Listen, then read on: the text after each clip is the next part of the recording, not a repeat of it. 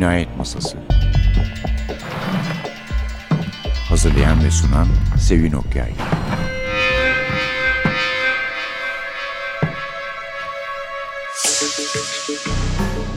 Merhaba. NTV Radyo'nun Cinayet Masası programına hoş geldiniz. Bugün size Glenn Mead'in Kırmızı Kedi'den çıkan ve Türkçe'ye Ali Cevat Akkoyunlu'nun çevirdiği kitabı Huzursuz Hayaletleri sunacağız. Özgün adı Unquiet Ghosts. Bunlar daha ziyade savaşta buradaki Irak savaşı, Irak'taki Amerikalılar, Irak'taki Iraklılar tabii. Ölenler bir kısmı bu huzursuz hayaletlerin, bir kısmı da öldüğü sanılıp ölmeyenler, savaştan geriye gelmeyenler, bambaşka insanlar olarak gelenler ve savaş sonrası travmasını şiddetle yaşayanlar hakkında ve Glenn Mead'in bütün kitapları gibi gerçekliğiyle insanı bir hatıra okuyormuş, bir belgesel okuyormuş düşüncesiyle karşı karşıya bırakan bir kitap. Huzursuz Hayaletler belki de Mead İrlandalı olduğu için savaşa hep yaşayan bir ülkenin yurttaşı olduğu için diğer kitapları gibi inanılır olabilir. Mead İstanbul'a gelmiş bir yazar. İki defa ben kitap fuarına geldiğini hatırlıyorum.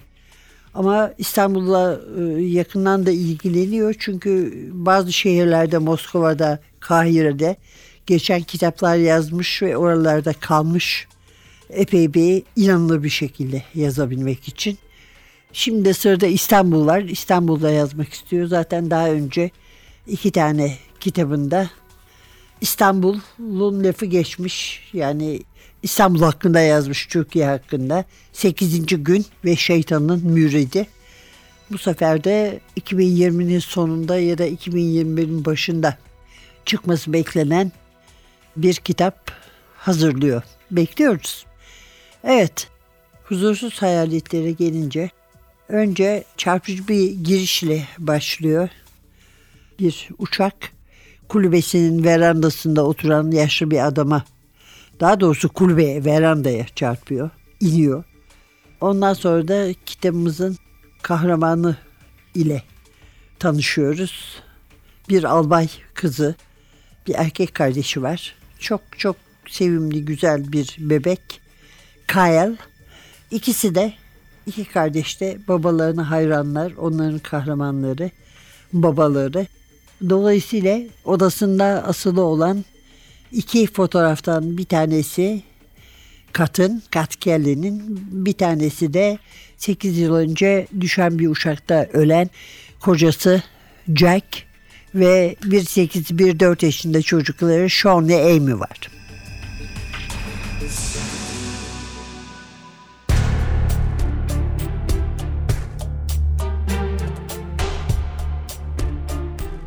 Geçmiş. Annemin gözdesi her zaman Kyle olmuştu. Beni de sevdiğini biliyordum. Ama Kyle ona veremden ölen ve hastalığı boyunca baktığı kardeşi Tom'u hatırlatıyordu. Kyle onunla aynı sapsarı saçlara, safir gözlere, aynı çilli tebessüme sahipti. Aşina özellikler anılarda yaşarken DNA yoluyla geçiyor.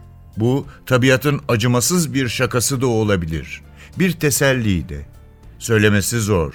Annem tehlikelerinin farkında olduğu için Kyle'ın asker olmasını hiç istemedi. Oysa kanımızda askerlik vardı ve Kyle da West Point'ten mezun olurken tek bir düş görüyordu. 101. Hava İndirme Taburu'nda babama katılmak, temen olarak müstakbel eşim Jack'in de tayin edileceği Irak'ta görevlendirilmek. Benden 5 yaş büyük olan Jack, babasının izinden giderek karacı bir helikopter pilotu olmuş, çok daha sonra sabit kanatlı uçaklara geçerek nakliye uçakları kullanmış, ardından yine helikopter pilotluğuna dönmüştü. Jack'i 17 yaşımdan beri tanıyordum. Aynı üst fırlaması eğitiminden geçmiş, Aynı saçma esprilere, aynı filmlere gülmüştük. Açık havaya bayılıyor, en soğuk kışlarda yürüyüş yapmayı, yazında gölde kano yarıştırmayı seviyorduk. Ben 18'ime gelene kadar flört etmedik. Ama o kıvılcım anında çaktı. Ruh ikizi, iyi dost ve sevgili olduk. Bir sonraki mantıklı adım evlilikti. Oysa bizim acelemiz yoktu. Kardeşim tayin olmadan önce Courtney'e Mayers'tan gümüş bir nişan yüzüğü aldı. Kyle'ın West Point'te geçirdiği o dört yıl boyunca ilişkilerini sürdürmüşler, birbirlerine uygun bir çift olmuşlardı. Evlenince kocaman bir aile haline geleceklerini düşünüyordum. Kyle çocuklara bayılırdı. Zaten kendisi de çocuktu. Kyle'ı çocukların arasına bırak, hemen havasını bulur, eşek şakalarına katılırdı. Mutluydum. Courtney çılgın gibiydi. Annemse kararsız. Courtney'i severdi. Ancak en iyi arkadaşımın biraz erkek delisi olduğu ve kokteyllere dayanamadığı kanısındaydı. Üstelik bu son konuda hüküm verecek en iyi insandı.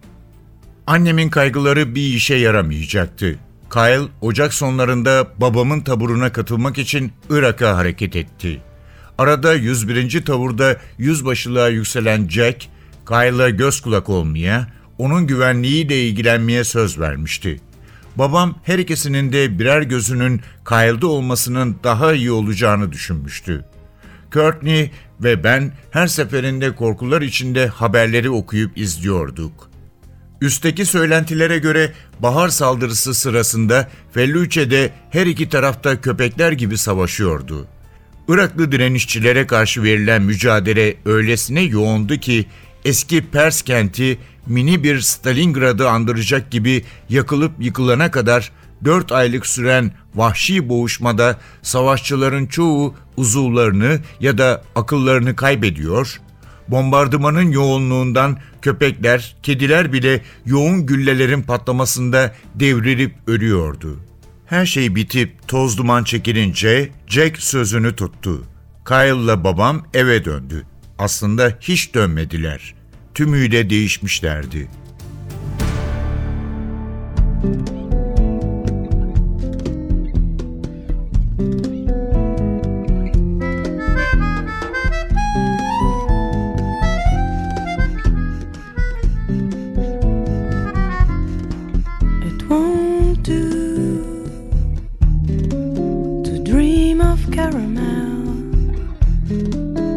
Think of cinnamon and long for you.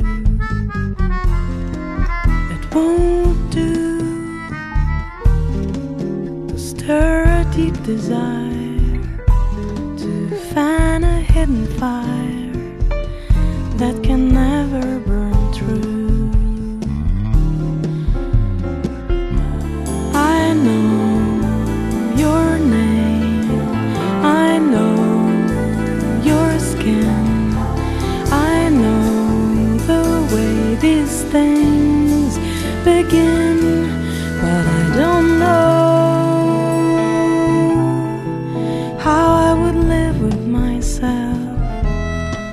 what I'd forgive of myself if you don't go.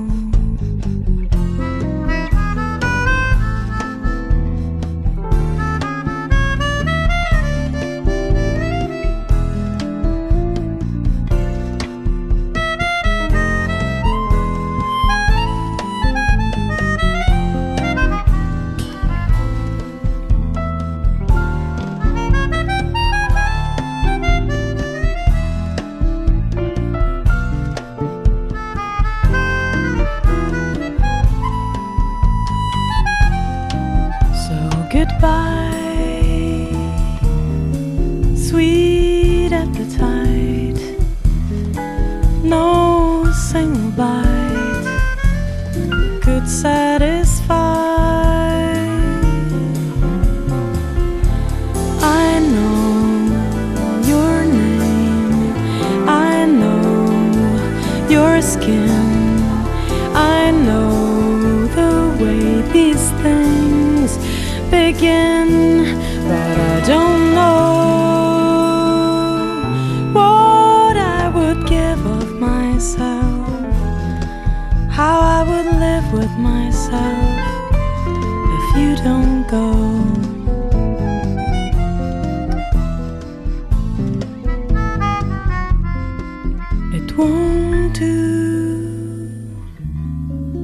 Dream of caramel, to think of cinnamon, and long for you. Huzursuz Hayaletler, Glenn Mead. Cat bütün acıları kabul etmiş. Hepsini yaşamış. Unutmak mümkün değil tabii ama yedirmiş kendisine. Beni hazmetmiş yani. Ve tam o sırada girişteki çarpışmanın bir sonucu olarak dağın ıssız bir bölgesinde ki çok geniş bir yer burası. 8 yıldan beri bulunamayan kocası ile çocukların içinde olduğu uçağın enkazı bulunuyor. Ama enkazda ne kocasının ne de kızıyla oğlunun cesetleri var. Bir takım şeyler kaybolmuş mesela ilk yardım çantası falan gibi. Pilot sadece Hernandez ölmüş. Başka hiçbir ceset yok. Bunun üzerine hem alt üst oluyor kendisi hem de FBI ve CIA'in de aralarında olduğu güvenlik teşkilatlarının dikkatini çekiyor. Çünkü onu sorguya çekiyorlar. Onundan bilgi almaya çalışıyorlar. Fakat bütün bunlar yetmiyormuş gibi bu arada bir telefon da geliyor. Sakın seni aradığımı söyleme, kimseye söyleme, hepimizi öldürürler diyen kocası Jack. Evet kitap böyle. Dediğim gibi Glenn Mead'e yakışan bir kitap. Publishers Weekly kitabın kapağında yürek burkan bir yolculuk demiş. Bir asker ailesinin savaşın dehşetiyle nasıl mahvolduğunu anlatan bir epik. Ama zaten savaşa dahil olup da mahvolmayan hangi taraftan olursa olsun bulmak çok zor. Bu Irak gazisi olduğu sanılan Jack içinde savaştan bambaşka bir insan olarak dönmüş olan Kyle içinde Cat'in anlatıcımızın kardeşi hatta albay baba Frank içinde değişmiyor. Aynı şekilde sonuçlanıyor. Hepsi için. Mead aslen bir gazeteci Dublin'li roman yazıyor ve oyun yazıyor. Önce oyun yazmış zaten. Önce oyun yazarı olarak tanınmış. 1980'lerde Dublin'de tiyatroda birçok oyun yazmış ve sahnelemiş. Çok da beğeniyor ama hiç para kazanılmıyormuş ne yazık ki. Sonra Aer Lingus şirketi için pilotluk yapmış. Pilot olarak çalışmış. Daha sonra da Irish Independent ve The Irish Times da gazetecilik yapmaya başlamış. 1994'te de ilk romanı ve çok güzel bir romandı ben çok severim Brandenburg'u yazmış ve bir anda dünya çapında bir ilgiyle karşılanmış. Uzun zamandan beri sadece romanlarını yazıyor. 30'a yakın dile çevirmişler ve elbette bunlar arasında Türkçe de var. Hepsini acaba Ali Cevat Akkoyunlu mu çevirdi? Öyle olduğunu tahmin ediyorum ama ne yazık ki eski kitaplar hakkında çevirmen bilgisi bulmak biraz zor olabiliyor.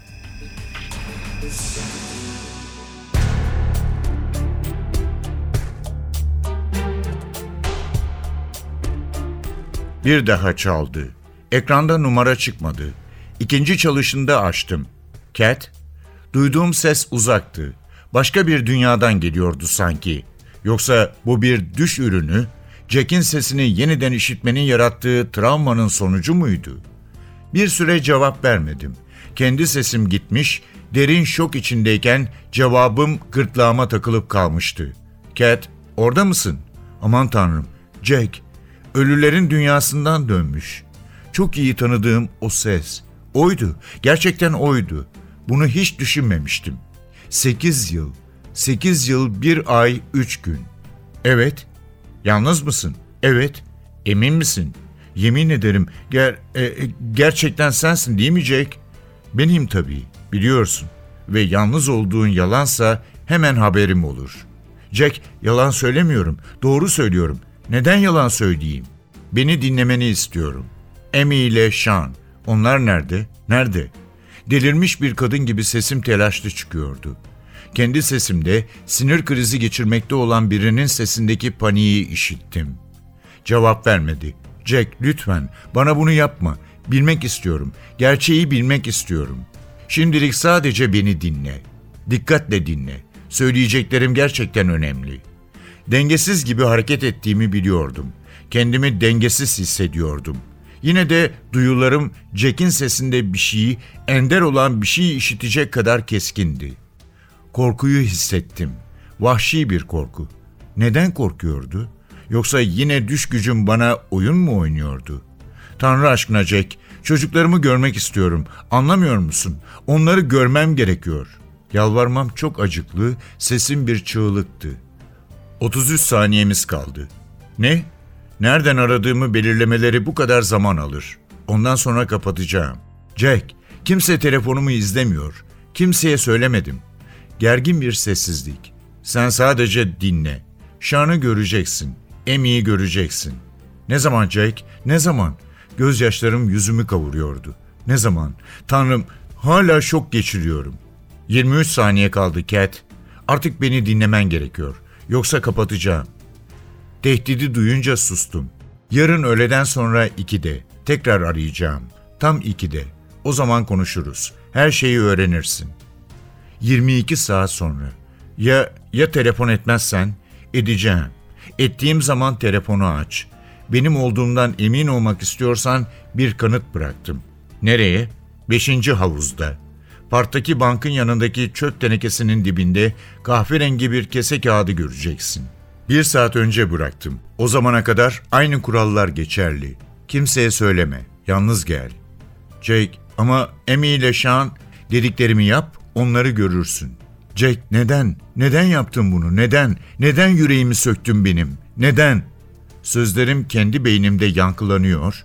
En son neden kulaklarımda çınlıyordu. Belli belirsiz bir tıkırtı işittim. Konuşma kesilmişti.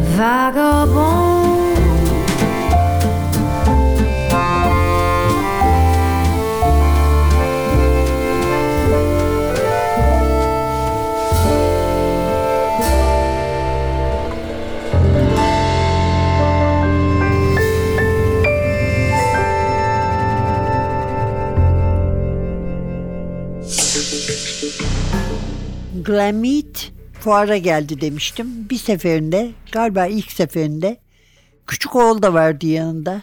11-12 yaşında. Çok sevimli bir çocuktu. Enerjik böyle heyecanlı falan. Ve babasına çok benziyordu.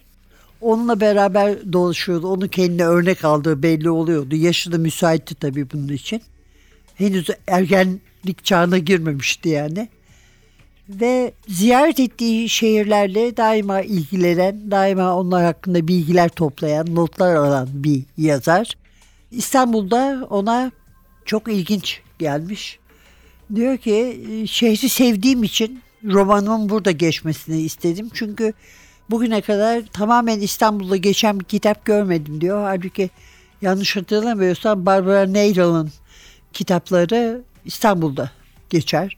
Çünkü Türk bir komiseri ya da başkomiseri vardır Çetin Bey. Ama doğrusu çok da fazla olduğunu söyleyemeyeceğiz. Yani yabancı yazarların elinden çıkma. Bu İstanbul kitabı aynı zamanda Paris, Londra ve Berlin'de de geçecek. Sözcü gazetesi için yapılan bir söyleşide arkadaşımız Sultanbeyli Bağcılar gibi yerlere gidecek misiniz diye sormuş yazar İstanbul'da yer değiştirerek geziyorum dediğinde o da diyor ki 1920'lerde geçen bir kitap olacak bu. 1908'de başlıyor, 1945'e kadar sürüyor. Uluslararası bir hikaye. Türk tarihi arka planda. 1920'lerin 30'ların Türkiye'si Avrupa ile daha iç içeydi. Şimdi olduğundan daha iç içeydi demiş. Demek böyle olduğunu düşünüyor. Çok karmaşık bir yer İstanbul. Çok karmaşık bir dünyaya sahip demiş Sercan Meriç'in söyleşisinde. İç içe birbirine girmiş bir şehir. Bu da beni çok etkiliyor. Kedilere, köpeklere iyi davranan bir toplum kötü olamaz. Yoksa iyi ve kötü insan her yerde bulunuyor. Burada belli bir stereotip görülmüyor. Alışılmışın dışında bir şehir. Ve bu İstanbul gezisinde söyleşiyi yaparlarken bir İstanbul gezisi de yapmışlar. Tarihçi Ahmet Kuyaş da eşlik etmiş onlara. Bir de Vatan Gazetesi'nin söyleşisi var. Orada da söyleşi yapan arkadaş çalışma odasının atmosferini sormuş. Nerede yani yazı, yazabiliyorsunuz? Ön koşullarınız neler olmalı bunun için? O da demiş ki bir yazarın yazması gerekiyorsa her yerde yazar. Gürültülü otobüs terminallerinde, trenlerde, uçaklarda, arabalarda ve otel lobilerinde. Ama benim için en iyisi sessizlik ve boş bir duvar demiş ve şöyle anlatmış bunu. Eskiden çalışma masası evinin arkasındaki çok güzel bir ormana ve dereye bakıyormuş. Çok güzel bir bahçeye mesela Osman Aksu'nun çalışma odası bakar. O da insanın biraz aklını çeliyor doğrusu. Glenn Mead'in de çelmiş. Bir hafta geçirmiş ve hiçbir şey yazamadığını fark etmiş. Kuştu, börtüydü, böcekti, yağmur damlalarıydı, bulutlardı derken. Ben de diyor masamı duvara çevirdim ve verimliliğimi yeniden kazandım. Evet efendim Glenn Mead ile birlikteydik bugün ve onun kahramanlarıyla. Anlatıcımız Kat, kitabımız Huzursuz Hayaletler, Türkçe'ye çeviren Ali Rıza Akkoyunlu, Unquiet Ghost isimli orijinalden Kırmızı Kedi yayın evinden çıktı. Ve şimdilik son kitabı gibi görünüyor. Kasım 2017 baskısı. Ama dediğim gibi bu yılın sonunda ya da önümüzdeki yılın başında İstanbul'da geçen, temel olarak İstanbul'da geçen yeni Glamlit kitabıyla karşılaşacağız. Bugünlük de bu kadar efendim. Önümüzdeki hafta başka bir yazar ve başka bir kitapla sizinle birlikte olacağız. Güzel şehrimizde kitap yazan çoğalsın diyoruz. Mikrofonda Sevin, masada Atilla. Size iyi bir hafta diliyor. Hoşçakalın.